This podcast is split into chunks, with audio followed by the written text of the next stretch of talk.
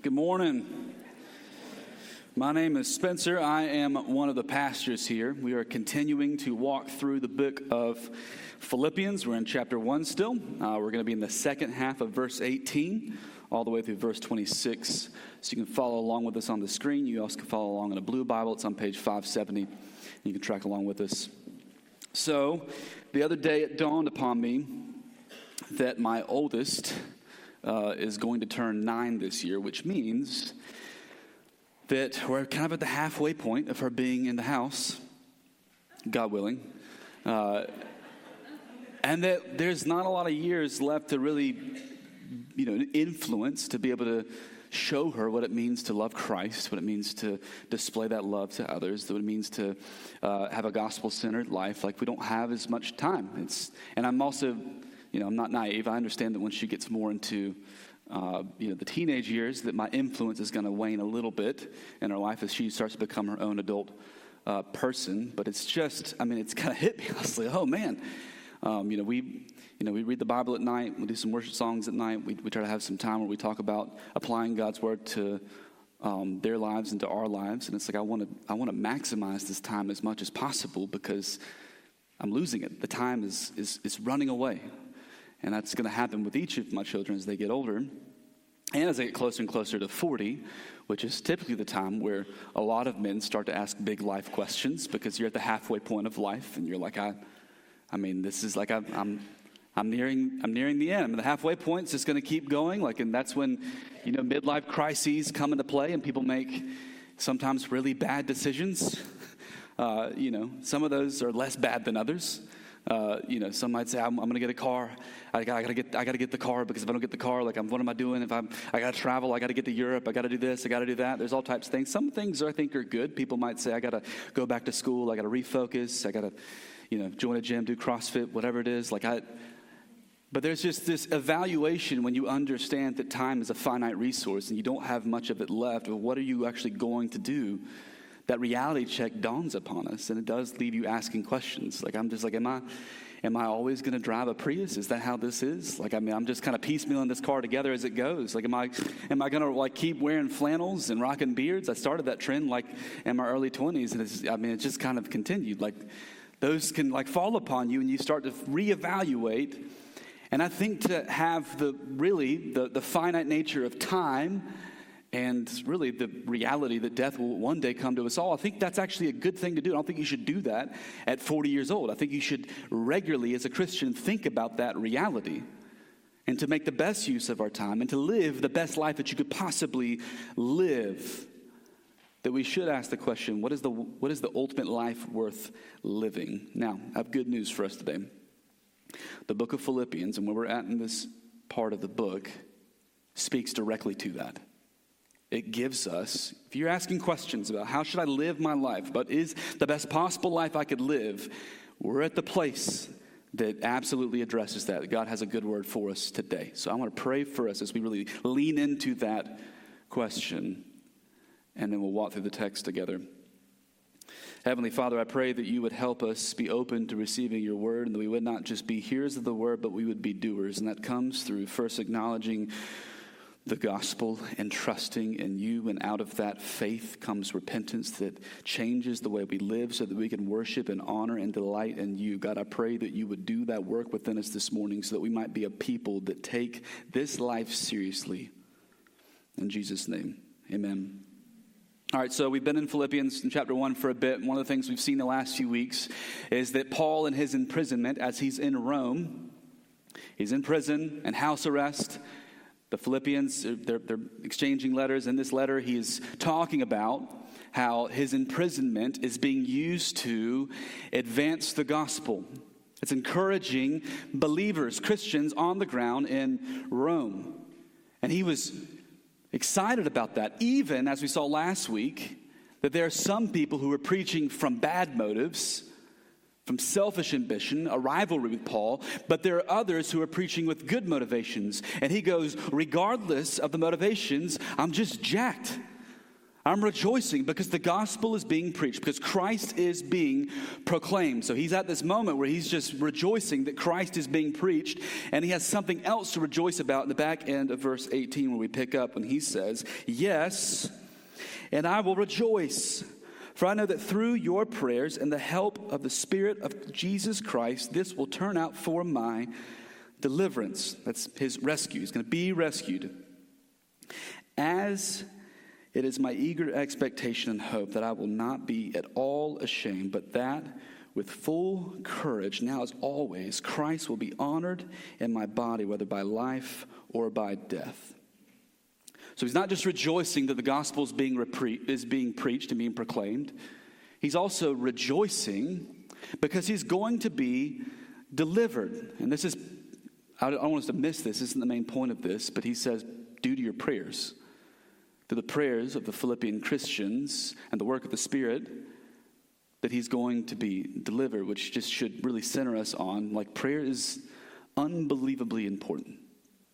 God accomplishes his will through his people, through the prayers of his people from Old Testament into the New Testament. So we should be a people that are praying for God to work. We have a prayer list that goes out to members in our church who've opted to receive that text that goes out on Monday. We have a prayer list that you can, if you want things prayed for, you can go on our website to, uh, I think it's one of the tabs. If I had it off the top of my head, I'd tell you, but I don't. But it's somewhere in there. You scan all the tabs, you'll see pray and you can put in a prayer request that goes to that list. We should do that because prayer matters. God accomplishes His will through the prayers of His people over and over and over again. And I, want us to miss that as we launch into the rest of this, that they've been praying for His deliverance. They've been praying for Paul. And he says, I'm going to be delivered. Now, that word delivered comes from the same Greek word uh, for saved, soteria. So this is saved, this is delivered. And the question is okay, from what? From what are you going to be delivered? Is it what you were just talking about? Is it your imprisonment? That you're going to be delivered from prison? Is he going to have his Tim Robbins moment where he goes through the tunnel or the, the what do you call those pipes at Shawshank and gets out into the water and looks up in the sky and he is free? Which, if you don't know what I'm talking about, I'm so sorry for you. If you've never seen Shawshank Redemption, first off, how dare you? Like, just you've missed out on something. This is one of the top five movies. If you have his Tim Robbins moment where he's just, he's so excited to be, he's going to be delivered, is that's what's happening here? So some will argue that's happening. Others will say, no, he's actually, he's moved on. That was so verse 17. We're on to new and better things in these next few verses. What he says is, is that they will turn out for my, this will turn out for my deliverance, verse 20 as it is my eager expectation and hope that I will not be at all ashamed, but that with full courage, now as always, Christ will be honored in my body, whether by life or by death. Others will say, no, no, he's moved on from imprisonment. He's talking about eternal deliverance. He's talking about death. He's talking about the fact that because he believes that Christ was crucified for his sin and he put his faith in Christ, and because he put his faith in Christ, God the Father looks at Paul and says that he stands righteous because of the righteousness of Christ and not his own. Because Jesus died for him, he stands confidently waiting to go into the next life, waiting to be delivered into the next life where he will be with Christ for eternity. So some will say, no, it's, it's, it's more. That's what's happening here. I think the language here between two ideas, I think he's being a little bit vague and coy for a reason. I think he's kind of going with both. And when you read the rest of the passage, I think you'll see that he actually means both very practically as he works through this, that he does expect to, at some point, be released from this Roman imprisonment, and also he is eager for what is next after this life, which he picks up in verse 21. For to me, to live is Christ, and to die is gain. If I'm to live in the flesh, that means fruitful labor for me, yet which I shall choose, I cannot tell. I'm hard pressed between the two. My desire is to depart and be with Christ, for that is far better. We'll pause there. Verse 21 is one of my favorite passages in the Bible. Like it is Shawshank Redemption top five level. Out of all the passages in the Bible, this, this right here is it. You can come back to it over and over again, and the deeper you wade into it, the more satisfying it actually is to live as Christ, to die as gain. Now, his basic argument is pretty easy to follow. If you're going to live, it is for Christ. If I'm going to live a life, it is going to be for Christ. If I'm going to get out of this Roman imprisonment and continue my ministry, it's going to be for Christ. It's going to be fruitful labor, is the language he uses in this passage, which he'll further unpack in the verses that follow. That means more churches planted. That means more sinners saved. That means more Christians discipled. If I'm going to live, huge win. If I'm going to die, huge win. Because if I die, I gain. I gain eternity. I get an eternal life with Christ. I depart this painful, broken, marred, sinful world, and I get to be with Christ, and that is far better. So here is why I think this is one of the most important passages in the Bible. It's hard to find a more succinct summary of what the Christian life looks like. Like, this is the headline for the Christian life. And when I say headline, I mean like how headlines used to be. It used to be that you got a paper, and that paper was like a physical paper, and it smelled really good. And you would look and you'd see headlines, and the headline was a few words that summarized the whole article. You could read the headline and get a general gist of where it was going. Nowadays, headlines are not that. They're clickbait, sometimes they have nothing to do with what's in the article. because journalism's lost complete ethic bearings and just. But it's just it, the actual headline, like what, what actually, like this is it, like the old school headline. You see this to live as Christ, to die as gain. That's the Christian life. And there's a whole lot more that can be said about that when you read the rest of the scriptures. But you have that right there and you understand what it means to be a Christian. That when you actually trust in the finished work of Jesus, when you trust in his perfect life and the righteousness that comes through that, that gets accredited to our account, when you trust in his death, that I'm a sinner and I need a Savior and his blood covers me, when you trust in his resurrection, that I actually get to have a new life in Christ because death no longer has a grip on me, and that he ascended to the right hand of God the Father where he rules and reigns from, and I get to serve him out of that hope. When you understand that, the rest of the Christian life is this. You put all your chips on that hope, on that reality. You don't hedge your bets. It's all in on Christ. And now, what? To live is Christ, to die is gain. So I want to spend some time digging into this phrase because I think this phrase is unbelievably important if you understand what the best life is to live. So, let's take a look at the first part. To live is Christ. He goes on to say, if I'm to live in the flesh, that means fruitful labor for me. Now, he's going to go on to unpack this in the next few verses and just say that this is serving your brothers and sisters in Christ. This is in service of the church. But that's what it means. To live as Christ means to serve Christ. To live is to serve. That's the Christian life. To live is to serve. I went to a college called Presbyterian College, and they had a, a motto in Latin was called Dum Vivimus Servimus, which was while we live, we serve. And at one point, I'm sure in the history of our college, that was attached to Christian values. It's no longer a Christian college, not remotely close. But just like Harvard back in the day was founded as a seminary, this was founded as a Christian college back in the day. And at some point, someone made the connection that the life that you live in Christ is one of service. To live is Christ. If you're going to be a Christian, you're going to serve. That is what it means to be a Christian. And not only that, that is the pinnacle of human existence. You understand what the, what the, what the most maximized human life is? Do you understand what the good life is? The good life is one that is found in serving Christ. But in a lot of different ways, I think our actions and our desires reveal that we don't really celebrate that anthem, that we don't really wholly embrace that idea. And then if you're in a bit of a midlife or quarter life crisis, or you're just evaluating your time and you're trying to think through, what do I do with the life that I have left? Like Paul is, saying, if I get out of prison, this is what I'm going to do. To live is this. That if we're posed the same question that says, if you had more time, if you had more time in this life, what are you going to do? What does your gut instinct say? What do your actions reveal? I think if we're honest, it might reveal a lot of things. That if I get more time, what I'm going to do is I'm going to maximize my time to make money. That I'm going to do what I can to make money because money means freedom to choose, freedom to do what I want, freedom for me, freedom for my family. It means a lot of things that I can gain in this life. This life is very temporary, and I need to maximize my life and the aim of my life in a way that maximizes how much money I can have in my bank account. I think for others, that if you had more time, that you'd be really focused on, I want to be able to find someone to do this life with that I want to be able to find someone that I can journey through life that I love, that I want, I want that person and for others who even might be married now, might be just in a marriage that you're not happy with. And it's like, if I, if I, I want someone I can actually love and journey through life with, to live is, if I had more time, I could just have this.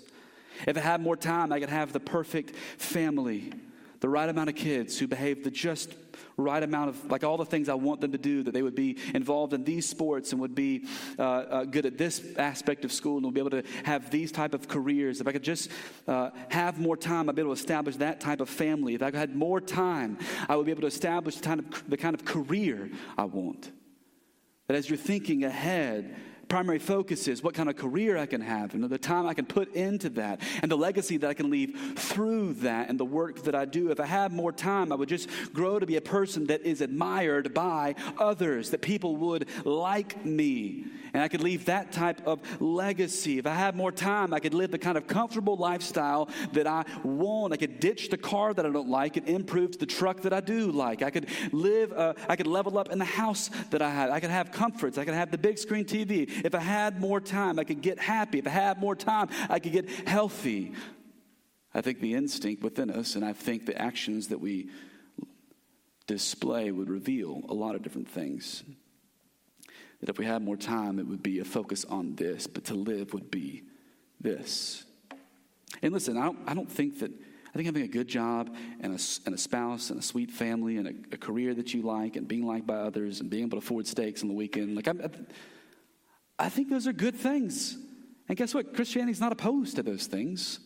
So it's not a, a faith that's built on asceticism, this super righteous, over the top lifestyle. That's not what this is at all. But here's the thing those things are not the pinnacle of what it means to be a human. Those aren't the, the, the that's not what it means to live the good life. Not for the Christian at all. That's not what it means. That's not, that should not be the central aim of our lives. All of those things in our lives should be in joyful submission to the central aim of our life, and that life is one of serving Christ. Which means that the money that we make is in service to Christ. That if you get a pay raise, it's like I, God has blessed me with more so that I might not use it all on myself, but I might bless others, that I might see other people in our church family that are in difficult situations and be able to bless them, that I might be able to reformulate my budget so I can send more missionaries, because ultimately my money is a means by which I get to serve Christ. That if God blesses me with a spouse, that means I get to be in a one flesh union that is in service to Christ. That if I'm currently in one, I get to rethink how our marriage is centered on the gospel so that our marriage can ultimately not serve my needs or even my spouse's needs, but ultimately in service of Christ. That if you choose a career or you decide to switch jobs, that every one of those decisions is like, how do I submit this into service of Christ? How do I be a missionary in this workplace? How will choosing this uh, job help me serve the kingdom better? You can go on and on down the list. If I'm going to raise a family, it's going to be one that is centered on the idea and the truth that is beautiful. To live is Christ, which means that I'm going to spend time with my children to help them understand that is the most important thing that could possibly ever understand and believe, which means that I'm going to have to make decisions as a father that says, maybe we don't do the travel ball team this year. And maybe I'm not impressing upon them that straight A's is the most important thing that you can do to have the career that you want. That I might even stretch them past bedtime on a night at community group knowing good and well when I get home at 8:30, they're going to be really tired and awful at six o'clock in the morning when I'm getting them ready. And the whole next day, they might be little tyrants, but it's for a purpose because ultimately I want them to understand that to live as Christ and that this is more important. We make decisions all the time that should be in service to Christ. and should guide ourselves, our families, towards the ultimate good life.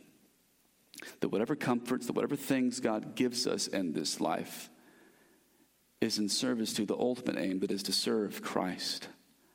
That we would, we would leverage every aspect of our lives towards making disciples and loving our brothers and sisters in Christ and doing, just to be blunt, whatever God wants you to do. Now, sometimes when you put a big emphasis on that, there's a part of us, especially in our church, where it's we, we preach over and over again that you're not saved by works.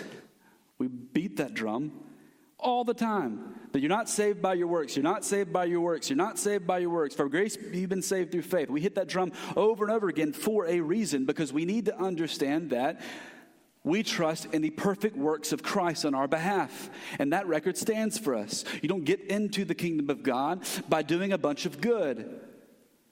So we'll hit that over and over again but not at the expense of, you go to verse, uh, Ephesians 2, verse 8, 9, into verse 10, which says that we are his workmanship. That once you're in the kingdom of God, you're created for good works, which is not for you to get into heaven, it's for your neighbors. And it's for the advancement of his kingdom. I love how Paul puts some very similar ideas in this passage into 2 Corinthians chapter 5.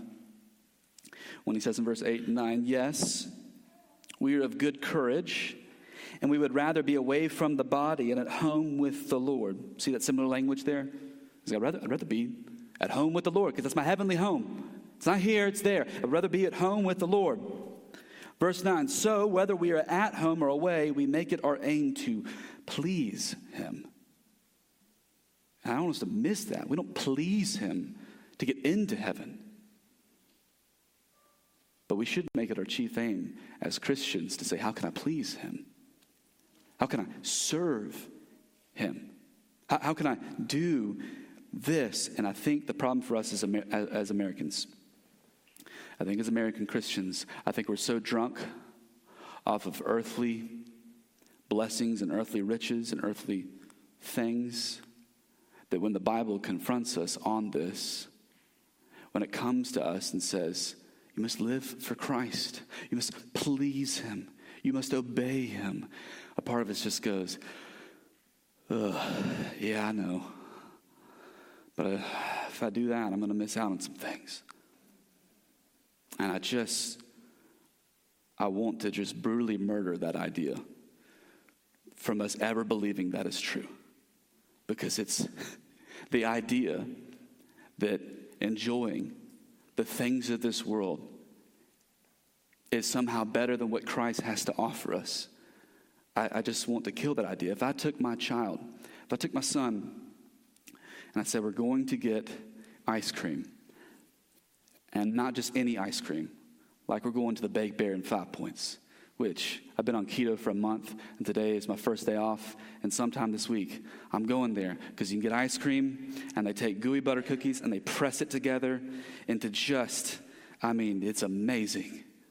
And I'm like, that's where we're going. We're getting that. It's like that's, that's, the, that's the best we got in Columbia. We're going there. And we're wa- walking through five points, and all of a sudden, he sees a red, shiny thing in the gutter, and it's a, one of those strawberry candies. Like the outside looks like a strawberry wrapper, it's bright and shiny. Inside tastes like lip gloss. You know what I'm talking about? And he darts to it and he picks it up and he's like, No, no, no, Dad, I found it. We're good. I'm going to camp out here. You go do whatever you want. I don't have to walk that much further because I found what is going to satisfy me. I would smack it out of his hand. I would say, You're not enjoying this. No, no, no, I don't, I, you don't understand. I want this. I'd smack it out of his hand again. And I have to look around and make sure that nobody's going to call the police. You leave that for the kids and five points coming off of USC campus. That's not what we're going to enjoy. We're going to the Baked Bear. I know we got to walk a little further, son, but that's where we're going because once we get there, it's going to be good and it's going to be better than that filth that I'm going to stomp into the ground. No. That's what I do with my son. And that's what God's trying to help us see. Yeah, it's a little more effort to serve Christ. It takes a little farther to get there, but it's good. It's actually where goodness is found. It's unbelievably good. When you read Psalm 37, In Psalm 37 and verse 3, he says, Trust in the Lord and do good. Dwell on the land and befriend faithfulness. He's saying, Trust in God. And in trusting Him, serve Him, do good, befriend faithfulness. And then you get to verse 4 when it says, Delight yourself in the Lord, and He will give you the desires of your heart. Which people have twisted out of context for their own purposes, purposes and said, yeah, delight in yourself in the Lord. He's going to give you whatever you want. It's like, no, no, don't miss what it's sandwiched between. Verse 3, do good. Verse 5, commit your way to the Lord. Trust in Him, and He will act. That ultimately, goodness is found in walking with our God and doing what He commands. And, and trusting in our Savior and then obeying Him. That's where goodness is found. Not just goodness, you get to delight in God through that and delighting in God, who is the perfection of beauty, who is wonderful, is good. Serving Christ is not drudgery. It's not. It's not a boring life. No matter how much it gets depicted in movies or in TV, the Christians live a boring life. It's not. Service of Christ is not drudgery. That is a lie. You ask anyone who has followed Christ for decades They've pursued him in word and prayer regularly. They have been obedient to make disciples. They have entered into the baptism waters and they have seen people testify that Christ has changed them because they got to be vessels of that being used to declare the gospel to them. You listen to their stories of how they helped other Christians get out of debt, of how they helped walk with other brothers and sisters in discipling them. You ask them if they wish they had spent the last few decades doing something different. That they would have, would you, would you have rather spent your time on endless amount of hobbies, pursuing meaningless sex? Would you uh, rather have watched a bunch more shows and binged a bunch more series? Would you have rather gone to a bunch of really fancy parties and gotten sloshed? Is that what you would rather have done with your time? If you ask them that question, they're going to look at you sideways. They're going to look at you like, have you, have you lost your mind? Absolutely not. Because they've experienced what it means to delight in Christ through service. They know what it means to walk with their God. And out of walking with their God, serving others, they have experienced that, and that's better, as we say every Sunday morning, better than everything else. And they believe that. Yet, when I talk to people who have spent their years, spent the last decade pursuing empty pursuits, chasing after worldly things, I hear, I'm, si- I'm tired, I'm depressed, I'm anxious, I'm burnt out because those things don't actually ever satisfy, because that's not where true joy is found. To live as Christ is where true joy is found. Service of Christ is not drudgery, it is joy. And when we realize that and believe that, we become the living sacrifice that God has called us to be. Then we tap into a greater form of joy that is better than anything this world has to offer. So when He says, to live as Christ, of course I'm going to keep doing this. What else would I rather be doing? This is it. And that's why he can so freely say in the next breath, to die is gain. Death is gain. Because he knows if I die, it's promotion to the big leagues. I'm going to eternity. And that is far better. And I think the problem for us is that so many of us are tempted to squeeze every ounce out of this life, to squeeze every ounce of earthly pleasure out of this life, that we can't even see that that's better. That I think that if many of us were told that you are going to die younger than you thought, it would be scary and it would be sad. And Paul just doesn't have that mindset. He's so freed up in believing in Christ and understanding eternity and that this life is a drop in the bucket compared to the ocean of time that's spent in eternity and how much better that is. He's so grounded in that idea. He says, If you kill me, good. I'm, I'm, I'm going to get where I want to go faster, where I'll behold the face of God, where I won't have the stain of this body and its brokenness and its pain and its suffering, where I won't be, in, I won't be, I won't struggle with sin anymore. Yeah, I'll take that all day long. He says, Yet which I shall, yet which I shall choose, I cannot tell. I'm hard pressed between the two to live, to die. My desire is to depart and be with Christ, for that is far better. He's not suicidal, y'all. That's not what's happening here. He just understands eternity for what it is. And he's just being honest. He's like, I'm hard pressed. I know that I should, I got more to, I got more to do, but man, I want that because that's better. And if you've ever heard stories, you've been around Christians who've walked with the Lord for years, and they have a terminal illness, there's a part of them that's sad because they're going to leave a wife or a husband behind, and they're going to leave kids behind, and that's painful because death stings, and that's painful. But if you press in and you ask, but, but are you, are you excited about being with Christ? And that face just turns, and it's like, yeah, I am. I'm really looking forward to that. I believe our calculations are off if we think there's less reward in serving Christ, and I think our calculations are off if we fear death. We should live every day to serve Christ in any way that He desires, and we should see the joy in doing that because it is wonderful. And then when God calls us to be home with Him, we're ready for the game that awaits us. That's what Paul's articulating here. Now, when you see how he's talking around this, you see he's somewhat convinced, I would argue. He's somewhat convinced that he's still got more work to do. And the history behind this is, is that there's a few historical resources outside the Bible that say that he got out of this imprisonment and he ended up in Spain, which is when you read the book of Romans, where he wanted to go and take the gospel. Now, we don't know that for a complete fact, whether he did that or whether this really was the last imprisonment. I lean towards looking at this text and realizing that I think he expects to get out, and that he expects he has more work to do and you get a glimpse of that mindset when you go through verse 24 and 26, which was what we close out with today. He says, 24, but to remain in the flesh is more necessary on your account. Convinced of this, I know that I will remain and continue with you all for your progress and joy in the faith, so that in me you may have ample cause to glory in Christ Jesus because of my coming to you again. So I think from this that he, he thinks he's getting out. Regardless of where you, where you land on that.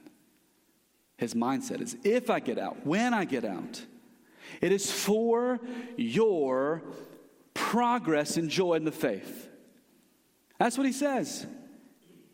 The way I get to live as Christ, the way I get to serve Christ is for your progress and joy in the faith. Later in chapter 2, he's going to talk about himself as a being poured out like a drink offering, which is sacrificial language from the Old Testament, that he gets to be a sacrifice for their benefit. He gets to be a sacrifice for their joy and progress in the faith. That's what it means to serve Christ, brothers and sisters. That you leverage your life in service of Christ for the good of one another, for the joy and progress of the people in this room to know and love and enjoy Christ, we do that first by remembering Jesus and his sacrifice for us, what he did on our behalf, what he went to the cross for us. We look at that sacrifice, and out of that, and realizing the mountain of debt that he paid for, that our sin that put him there. Out of that, we overflow into worship and we say and try to leverage our lives to say, How can I serve others, that I might help them have joy in Christ, progress in their faith in Christ. That's what it means to live as Christ. And that looks like the group leaders we have in our church family that are laying it on the line for their groups. And when group gets hard and it gets messy and it gets tiresome, you look to Christ and you say, Thank you, Jesus, you served me. I'm going to serve others too. And I'm going to, I'm going to persevere in this. And the joy that's found in the hardship of doing that is watching people taste and see that the Lord is good, and watching sinners be saved, and watching marriages be restored, and watching people understand what it means to truly serve Christ and to give themselves away. This happens when a brother or sister sits down with someone who is hurting, another brother or sister, maybe for hours, maybe for days, maybe for weeks, and just sits with them, serving them. Because it's for not my own good, it's for the good of others, and it's for their joy and for their progress in the faith. So, yeah, this is a, a negative situation. And it's got negativity within it. But I press into that reality because it's worth them knowing and enjoying loving Christ. This means leveraging your hospitality for others, which is hard. Because I don't know if you bought groceries lately, but like two bags is a hundred bucks. And I, we feel it. And it's like, man, I. I mean, I, so we, can we do hot dogs? Like, I just, you can, by the way. Um, it's like I, you're leveraging this. I'm, I'm going to I'm gonna put this in my budget. I'm going to put this in my mindset that I'm going to give up time and money for others to invite unbelievers into my house, to invite other Christians into my house because it's good, because it's ultimately for their joy and progress and the faith. This means, hear this, this means sticking it out with people that are described as messy, or even toxic. Man, there's, there's so much of an ideology going around right now that says if you got messy people in your life, you got toxic people in your life, you draw this boundary, and that's your circle, and they can't get in the circle because if they get inside the circle, that's a problem because self care is pinnacle at this moment. You got to care for yourself so they can't be let in. And what I'm not saying is, is that you don't keep in mind that you don't give you all of your energy and all of your time to messy people, but you go to the Gospels and you show me a time when Jesus drew a boundary around himself and said, These messy people can't get in. And you ain't gonna find it. You know what he did do with messy people, with hurting people? He spent time with his heavenly Father and he got away from the crowds and he was filled up so that he could serve others well. And I just want to, again, murder the mindset. A lot of murder language, sorry. I want to destroy the mindset that says I can't serve others because I have to only care for myself. It's the opposite of the gospel. To live is Christ. Whatever that is, fill in the blank. To live is serving Christ and leveraging our lives for others' joy and for others' progress in the faith. And we do it over and over again because we ultimately believe that Jesus is better over and over again. And that in and through those labors and those efforts, we get to see other people, as he says in this passage, have ample opportunities to glorify Christ, ample cause to glorify Christ. So, brothers and sisters, we leverage our lives for mission. We leverage our lives to loving one another well for the good of one another's. And we do it over and over and over again, and we give ourselves away because ultimately, we get to help others experience joy and progress. And in that labor, even when it is hard, we experience joy that is found in Him because that level of joy is only found in the service of others. So that means we need to be honest about how we'd answer that question to live is what? That we should be honest about what we are basing our hope in this life on but what we think the good life is. To live is what? And if that answer isn't Christ, then we say, I submit this to you, Jesus. And I put it at your feet. And you change my heart. And you help me repent.